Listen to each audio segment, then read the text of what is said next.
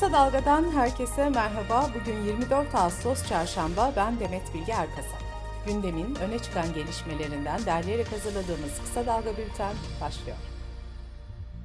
Festival yasaklarına bir yenisi daha eklendi. Türkiye'nin en büyük müzik festivalleri arasında yer alan ve bu yıl 1-4 Eylül günleri arasında ikincisi düzenlenecek olan Milyon Fest Fethiye, Muğla Valiliği tarafından iptal edildi.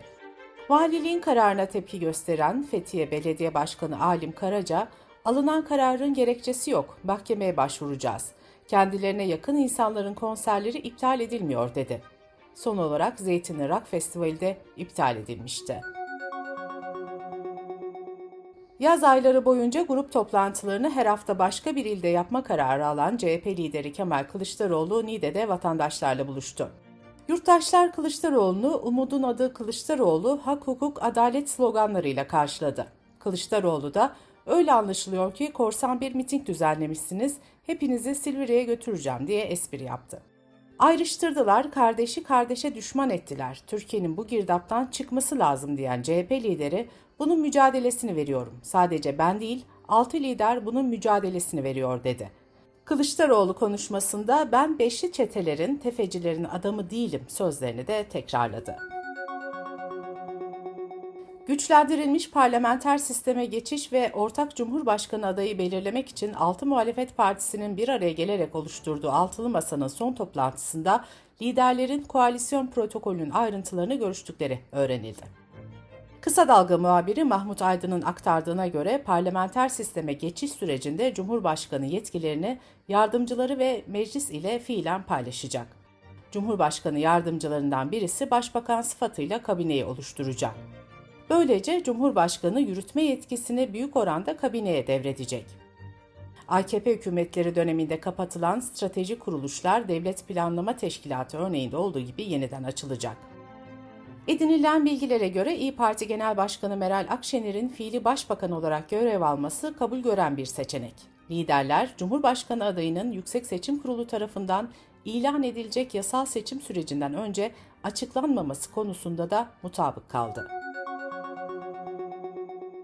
İçişleri Bakanı Süleyman Soylu İstanbul Silivri'de partisinin bir etkinliğine katıldı.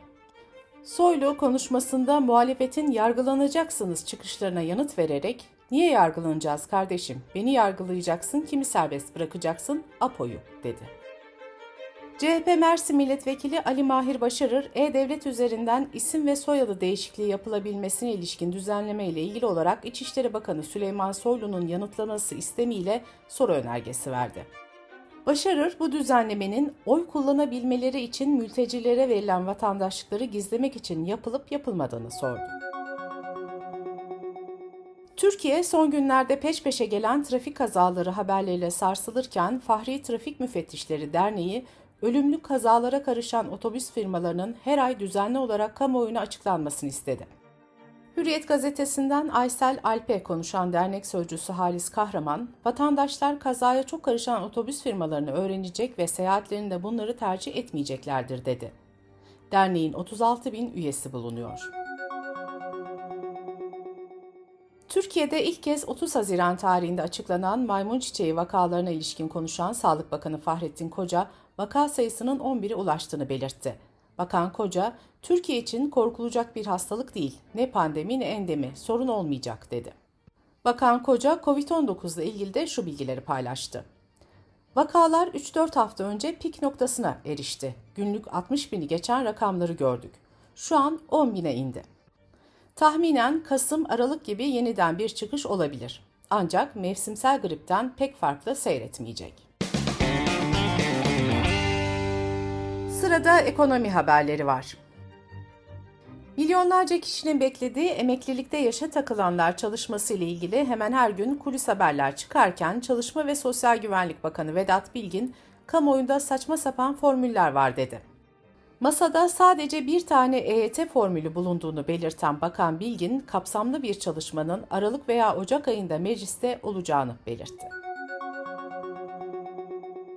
Çevre, Şehircilik ve İklim Değişikliği Bakanı Murat Kurum ise sosyal konut projesine ilişkin detayları paylaştı. Buna göre İstanbul'da aylık geliri 16 bin, diğer illerde 14 bin liranın altında olanlar başvuru yapabilecek. Aylık taksitler asgari ücretlinin ödeyebileceği bir tutar olacak. Bakan kurum konut projesine giremeyenlerin arsaya başvurup kendi evini yapabileceğini de söyledi. Giderek büyüyen kira krizine çözüm bulma çalışmaları da sürerken Adalet Bakanı Bekir Bozdağ, kira alacakları kat mülkiyeti ve komşuluk hukukundan doğan ihtilafları arabuluculuğun konusu haline getireceklerini açıkladı. Meclisin açılacağı Ekim ayında ev sahibi kiracı arasındaki sorunların dava öncesi zorunlu arabulucuya gönderilmesine ilişkin yasal düzenleme Adalet Bakanlığı tarafından meclise sunulacak. Ekonomik kriz icra dosyalarında patlamaya neden oldu. CHP milletvekili Mehmet Güzel Mansur'un açıkladığı verilere göre 2021 sonunda 22 milyon 571 bin olan icra dosyası sayısı bu ay itibariyle 24 milyonu aştı. 1 Ocak'tan bu yana geçen 225 günde ise icra dosyası sayısı 1,5 milyondan fazla arttı. Günlük icra dosyası sayısı ise ortalama 6700 oldu. Dış politika ve dünyadan gelişmelerle kısa dalga bültene devam ediyoruz.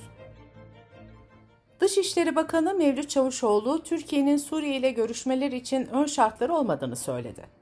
Çavuşoğlu, Özbekistan'daki Şangay Beşlisi zirvesinde Cumhurbaşkanı Erdoğan ile Suriye Devlet Başkanı Esad arasında görüşme yapılacağı iddiasını da yalanladı. Çavuşoğlu, doğru değil, böyle bir şey yok. Esad da oraya davetli değil diye konuştu. Ankara, Şam hattında temas iddialarının ortaya atıldığı ve Türkiye'nin Suriye'nin kuzeyinde yeni bir harekattan söz ettiği dönemde Rusya'dan yeni bir operasyona itiraz geldi. Suriye Dışişleri Bakanı Faysal Miktad'ı Moskova'da ağırlayan Rusya Dışişleri Bakanı Lavrov, Suriye'de yeni askeri eylemler kabul edilemez dedi. Rus siyaset uzmanı Alexander Dugin, kızı Darya Dugina'nın öldürülmesi sonrası ilk kez konuştu. Dugin, Ukrayna'yı suçlarken böyle dayanılmaz darbeler bizleri, halkımızı kıramayacak. En savunmasızlarımıza karşı kanlı terör saldırılarıyla irademizi kırmak istediler, bunu başaramayacaklar diye konuştu. Macaristan'da Aziz Stefan günü kutlamalarının Ulusal Meteoroloji Servisi'nin tutmayan hava tahmini nedeniyle iptal edilmesi siyasi krize yol açtı. Kutlamalar meteorolojinin fırtına ve yağış beklentisi nedeniyle iptal edilmişti. Ancak başkent Budapeşte'ye bir damla yağmur düşmeyince Ulusal Meteoroloji Servisi'nin başkanı ve yardımcısı görevden alındı. Kutlamalar ülkede son günlerde tartışmalara neden olmuştu. Muhalefet ülkenin ekonomisinin zorda olduğu ve komşu Ukrayna'nın bir savaşa sahne olduğu bir dönemde böyle bir etkinliği anlamsız bir israf olarak nitelemişti. Gösterinin iptal edilmesi için başlatılan kampanyayı da yaklaşık 200 bin kişi imzalamıştı. Avrupa Kuraklık Gözlem Dairesi'nin raporuna göre Avrupa'da yaşanan kuraklık kıtanın %47'sini etkiliyor. %17'lik bir bölgede ise durum oldukça vahim. Rapora göre kuraklık tehlikesi en fazla olan ülkeler şöyle. İtalya, İspanya, Portekiz, Fransa, Almanya, Hollanda, Belçika, Romanya, Lüksemburg, Macaristan, Sırbistan, Ukrayna, Moldova, İrlanda ve Birleşik Krallık. Raporda ayrıca Akdeniz'in batısında hava sıcaklığının Kasım ayına kadar mevsim normallerinin üzerinde seyredeceği tahmininde bulunuldu. Bir başka kuraklık haberi de Amerika'dan. Los Angeles Times gazetesinin haberine göre Kaliforniya'daki konutlara kuraklık nedeniyle getirilen su kullanım kısıtlamasına 2000'den fazla lüks konut uymadı. Konut sahiplerine önce binlerce dolarlık ceza verildi. Aralarında ünlü isimlerinde bulunduğu birçok kişinin de suyu kesildi. Suları kesilenler arasında yer alan Kardashian ailesi açıklama yapmadı. Sylvester Stallone'un avukatları ise müvekkillerinin damla sulama sistemi kurduğunu ve bazı çimleri feda etmek zorunda kaldığını belirtti. Pandemiyle birlikte dünya çapındaki birçok şirket mecburi olarak uzaktan çalışma sistemine geçmişti. Salgının hafiflemesiyle birlikte kimi şirketler uzaktan çalışmaya devam ederken kimileri ise çalışanlarını ofise geri çağırdı. Çalışanlarının ofise dönmesini isteyen şirketlerin başındaysa Apple geliyordu. Apple çalışanları ise ofislere dönmemek için imza kampanyası başlattı. Adolf Hitler ve Benito Mussolini gibi figürlerin etiketlerinin yer aldığı şaraplar satan İtalyan şarap üreticisi tepkiler üzerine 27 yıl sonra bu serinin satışına son verme kararı aldı. Lunardelli şarapları 1995'ten beri tarihi seri adı altında komünist, nazi ve faşist liderlerin resimlerinin yer aldığı etiketler kullanıyordu. Bültenimizi kısa dalgadan bir öneriyle bitiriyoruz. Türkiye son günlerde sokak hayvanları katliamlarını konuşuyor. Gazeteci Yeşim Özdemir'in sorunun tüm taraflarıyla konuşarak hazırladığı podcast'ini kısa dalga.net adresimizden ve podcast platformlarından dinleyebilirsiniz. Gözünüz kulağınız bizde olsun. Kısa Dalga Medya.